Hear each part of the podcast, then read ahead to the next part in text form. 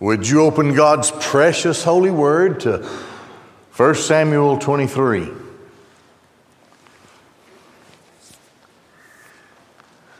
The details that we have in the scriptures are there for us to realize how God, in His sovereign purpose, carefully protects His promise of the Christ from one page to the next. We have what appear to be endless genealogies, seemingly. They are there for a reason. Every name, many of them named only once, are named because God makes us to understand that everybody has a purpose in His creation, and we're not just here by mistake certainly those who are in the genealogy of the Christ.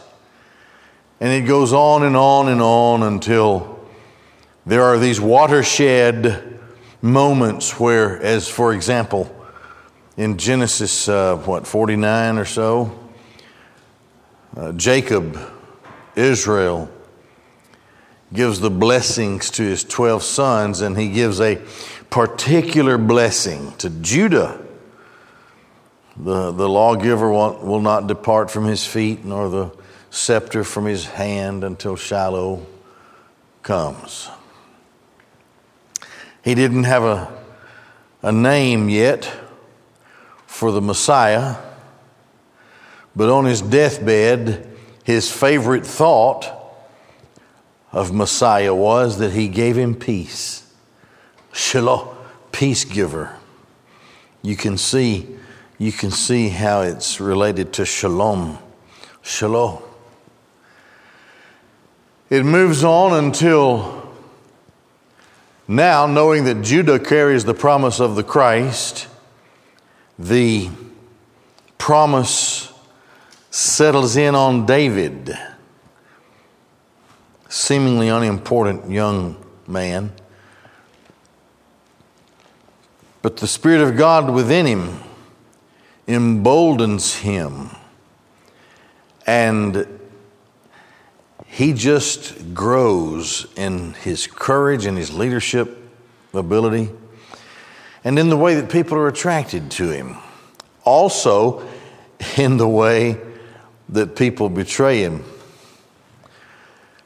A famous preacher once said, You're not always known by the friends you make, sometimes you are known by the enemies that you make. And you can tell that Satan is after David in any way that he can use to destroy David. So Satan's ally in the time in the early time of of, of David's exile here is King Saul himself. And we're going to see through the next two or three chapters as we're going to see tonight, and as we have already seen, how God directs the details to deliver his anointed David through the, through the narrowest of circumstances to keep bringing him forward. And who David really is and why he is God's king continues to reveal itself in the minds of the people. So now, last time it was David in exile, but now, now David is becoming the deliverer of God's people. We are, this is the book of First Samuel. Samuel was the last of the judges. So the era of the judges comes to an end in 1 Samuel. The era of the judges, lasting all of those decades and decades and decades, was a difficult era for the people of God, for Israel. They, they barely got by. Sometimes they lived in caves. The Philistines had weapons of iron. They were a well organized um, army, a nation of people. It's an interesting history, the history of the, of the Philistines, who are well known to be the ancestors of the Palestinians, but way back in those days, in David's day, it was always known that they were transplants. They came in from some other part of the world. They weren't really indigenous to the area of, uh, of, of Judah and Israel, Canaan. But they're very strong and they're strong willed and, and they're cruel. The Jews were known, the, Israel, the, the Israelites were known to be a pastoral people. That is, they were agricultural, such that they, they were very good at producing food. They also were good with flocks and herds, and so, so they, were, they were good with uh, animals, and, and, and their flocks and, and, and herds, they grew, and they were healthy. That's just like money in that economy in that day. So, for the era of the judges, the, the crops, the animals, the flocks, all easy pickings for the Philistines. And this, this race, and then there were other nations as well that gave the Israelites trouble. God, at just the right time, would raise up a judge, and, and a judge would be the man who could somehow bring his people together, but he was also there to judge the people. When there were difficulties, he would judge them. And they were carried out of their difficulties, but he would also, as a judge, be the leader of the people when he was needed at strategic moments in time to, to raise up some kind of force to keep the Philistines or others from utterly destroying Israel. But now in 1 Samuel, we are at the end. Samuel has already, we saw this several chapters earlier, Samuel has already tendered his resignation because Saul is the king. They don't need a judge if they have a king. Now, the problems that Israel faced in the times of the judges, namely, without a king, they had no army, there was no coherence. The tribes felt no obligation to come together as a nation. They were, they were very stubbornly independent as tribes. That didn't work well for them because they suffered so much that whole time. But Saul early on proves himself to be a helper. As a king and as the people's choice, they went along with him for quite some time, and he was able to assemble an army, and this army enjoyed success early in, in Saul's reign. But he becomes, I'll bet you've never thought of an era in history where the political leaders were so focused on their political enemies that they spent all of their time and all of their treasure trying to destroy the political enemies rather than taking care of the people. I bet you've never I bet you've never thought about an era in history like that. But this is the way Saul was. He had to have people to come and tell, as he relentlessly pursued David to kill him because he was jealous and he knew that David had been anointed by Saul, uh, by Samuel. So all of his focus was on killing and destroying David, using whatever lies and, and, and whatever spies and whatever turncoats he could use in order to finally defeat and destroy David. And then, when there was trouble in the kingdom, somebody had to come and tap him on the shoulder and said, hey, you got to hold the, you got to hold off on this for a minute. You got people getting destroyed over here by the Philistines. You might want to go and attend to that. Sort of the way we're going to see ourselves here in 1 Samuel 23. So David now moves from just this, this hero of Saul's army who is forced into exile into a deliverer for the people of God. David here, we get, we're given the account of how David delivers Keilah from the Philistines. So here we go. And they told David, saying, Behold, the Philistines are waging war against Keilah, and they are pillaging the threshing floors. Now, here we know what this means is, as I said earlier, like in the time, they're still doing what they did in the era of the judges the Philistine spies would watch the villages of the Israelites and they would watch them plant their crops. And they would watch them grow the crops and they would watch them breed and tend to uh, their flocks and their herds. And then, as a, as a growing season would pass, and uh, the season for, for birthing more animals and, and the flocks grow and the herds grow as they watched just when they finally harvested and brought all of the crops neatly gathered into the threshing floors, they would attack. They would attack the hapless, unarmed Israelites. They were permitted to have farming implements, and generally speaking, the only piece of metal that they were allowed to have was a spike on the end of an ox goad. That's the only thing they could have. So they were utterly unarmed. They had no way to defend themselves.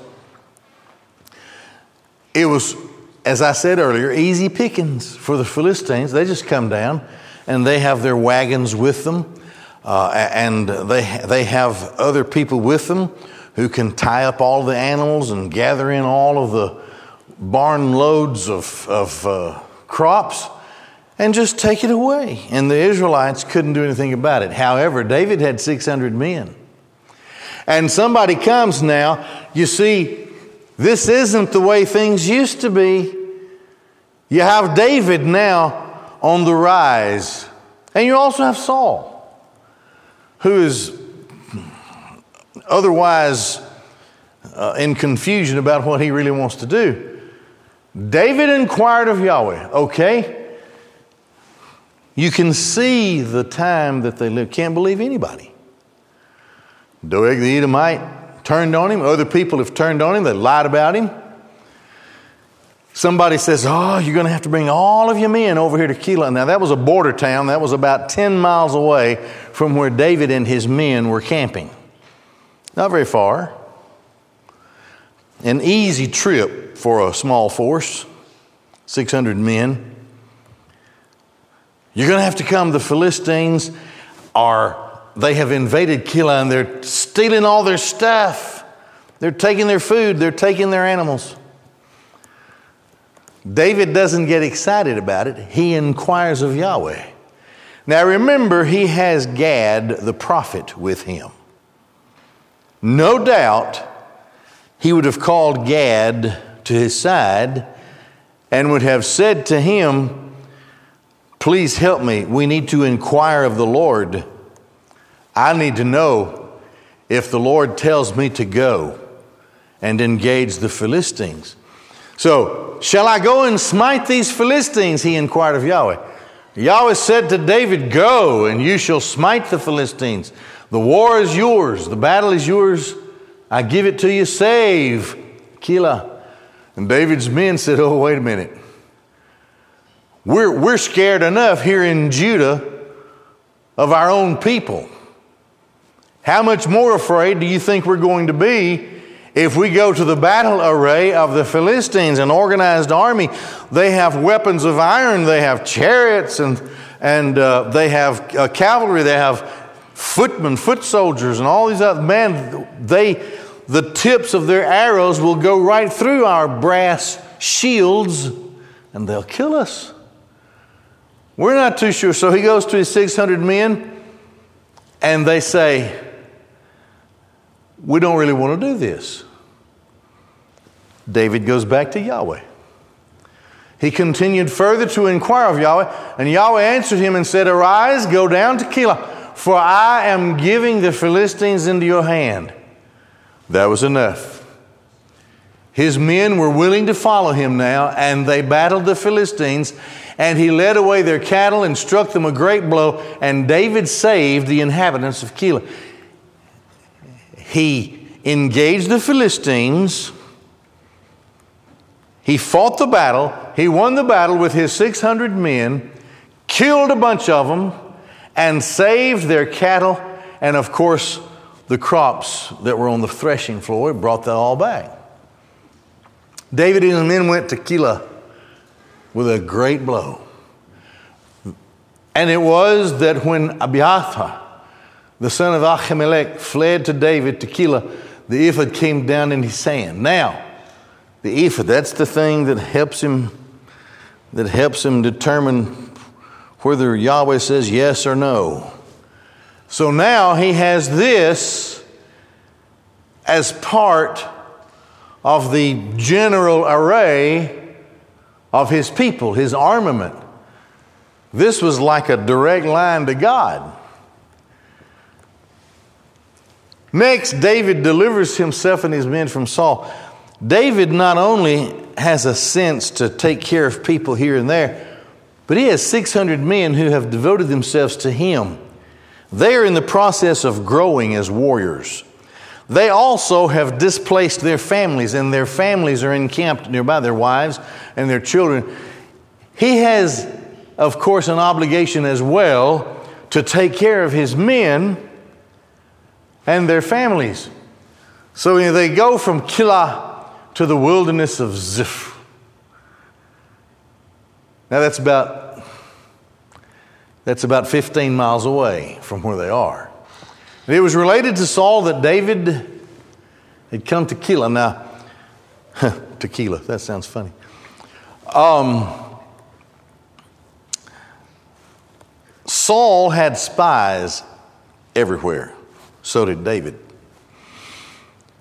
So their men would hide on the hillsides, they would hide in the weeds, they would dress up like villagers and, and they would act like they were part of a particular village or, or a part of a, of, a, of a place in the land, and they would listen.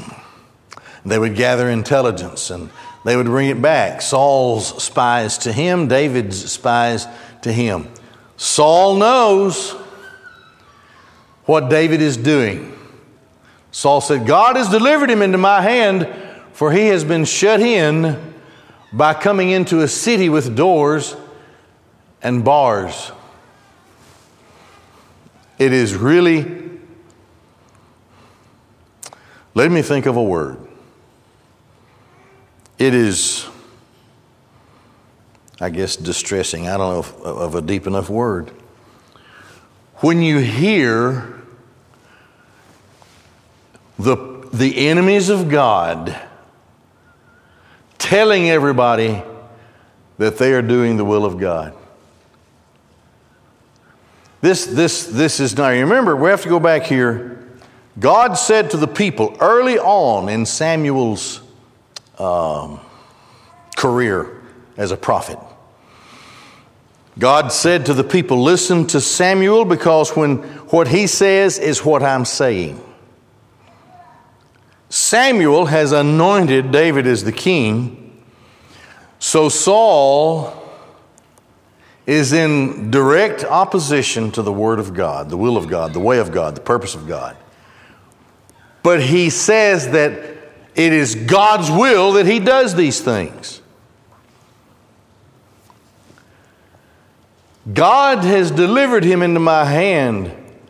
He's been shut into this city that has doors and bars, has gates. Saul summoned all the people to the war to go down to Keilah to besiege David and his men, and David knew that upon him Saul was plotting the evil. And he said to Abiathar, the priest, Bring near the ephod. Saul's spies told him that David had come to Keilah.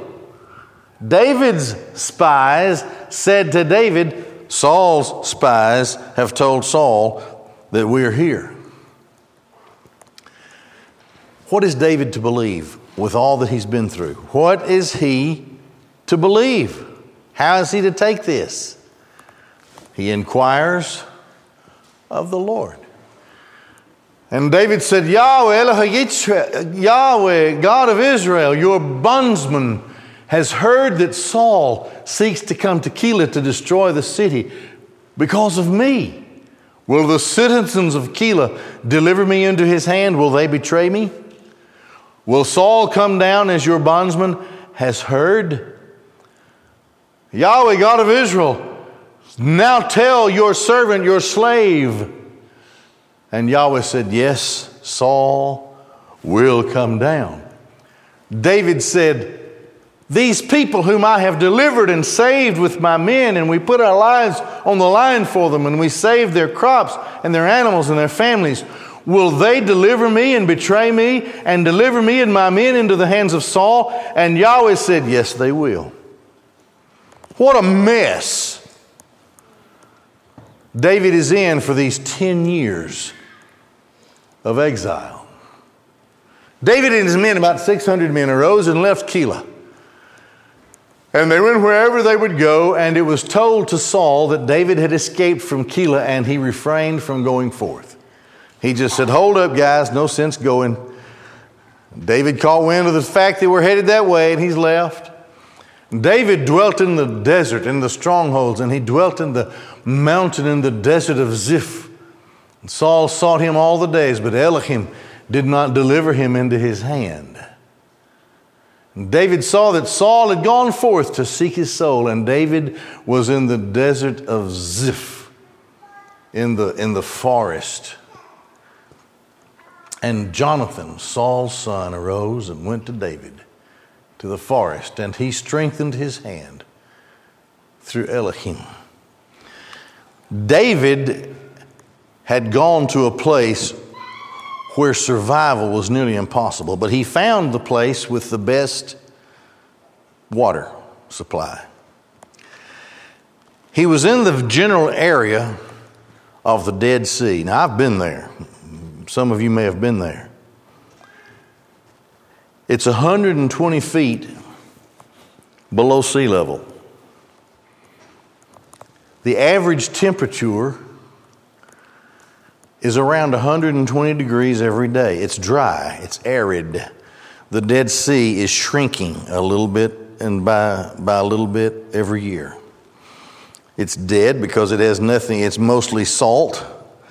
It has nothing alive in it. It's a horrible place. I, I tried to swim in the Dead Sea. You can't you pop up like this. It's, it'll just hold you up, but you can't swim really. It'll flip you over. Stings, hurts, oily. This is where they're camped out. They have the best of the water supply, I think near a place called Engedi, maybe. And this is where they are, but Jonathan, Jonathan found them, the son of Saul, David's dearest friend. This is the last time they will meet. The next time Jonathan is mentioned in the Bible, he gets killed on the battlefield with his father. But Jonathan came, David is feeling low. Consider where they are. I mean, you don't you don't have to spend but about 2 hours in the area of the Dead Sea to get really depressed. God raised up Jonathan from wherever he was, Saul's son, carried him right to where David was because David needed his friend to encourage and strengthen him.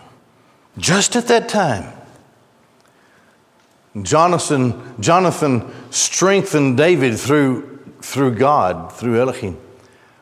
And he said to him, Fear not, for the hand of my father Saul will not find you, and you shall reign over Israel. And may I be to you as a viceroy, and my father Saul too knows that this is so. My father knows that this is a helpless campaign to try to find you and kill you because God is with you. God is carrying you wherever you need to be to stay out of Saul's reach, to help the people just when they need help. Who you are in the sight of the people is, is growing. You're being looked at as a, as a great leader, and you don't even realize how the stature of who you are is growing in the eyes and the minds of the people. Saul won't find you. And the two of them made a covenant before Yahweh. David stayed in the forest. Jonathan went to his home. They'll never meet each other again.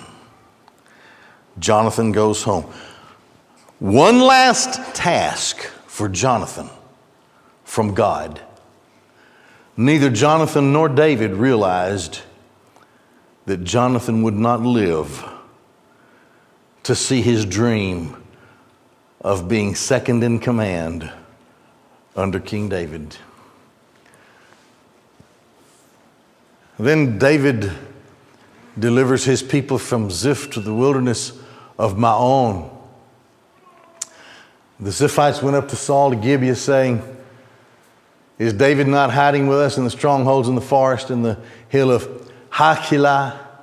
which is from the south of the desolate wasteland, that's the Dead Sea area. And now, according to all the desires of your heart to come down, come down. It is incumbent upon us to deliver him into the king's hand. What a bunch of pals he had. He would take care of all of them, he wouldn't harm them in any way, never threatened them. And they continued to turn on him. So they betrayed him. And Saul said, Blessed, blessed shall you be to Yahweh, for you have taken pity upon me. For this guy's a piece of work, isn't he? Oh, Saul. There are people this way, though. They're diametrically opposed to the will, word, and way of God, and yet they think themselves and they arrogate themselves to a place where they think they can give blessings in Yahweh's name. And they dare say that because I think it's right, then it has to be the will of Yahweh. Regardless of what the Bible says, the Word says. Go now, prepare yet, and know and see his place where his foot will be. Who saw him there? For I'm told that he deals cunningly. He's a, he's a fox, this David. I hear what you say. Give me more detail. Who saw him? Where did they see him? Exactly where is he walking right now? And see and know of all the hiding places where he hides. And you shall return to me with the certainty, and I shall go with you. And it shall be that if he's in the land, I'll search him out among the thousands of Judah. All these places, these hills, these fields. They rose and went to Ziph before Saul. And David and his men were in the desert of Maon, in the plain which is to the south of the desolate wasteland. Saul and his men went to search, and they told David. And he went down to the rock and stayed in the desert of Maon. And Saul heard and pursued David in the desert of Maon. Now, he is getting David trapped in a corner. Saul's spies and all of those around him who would betray David have given a network of information such that he knows exactly where he is and he knows that he can't go but this way or that way. He sure can't come this way or we'll have him for sure. And Saul went from this side of the mountain.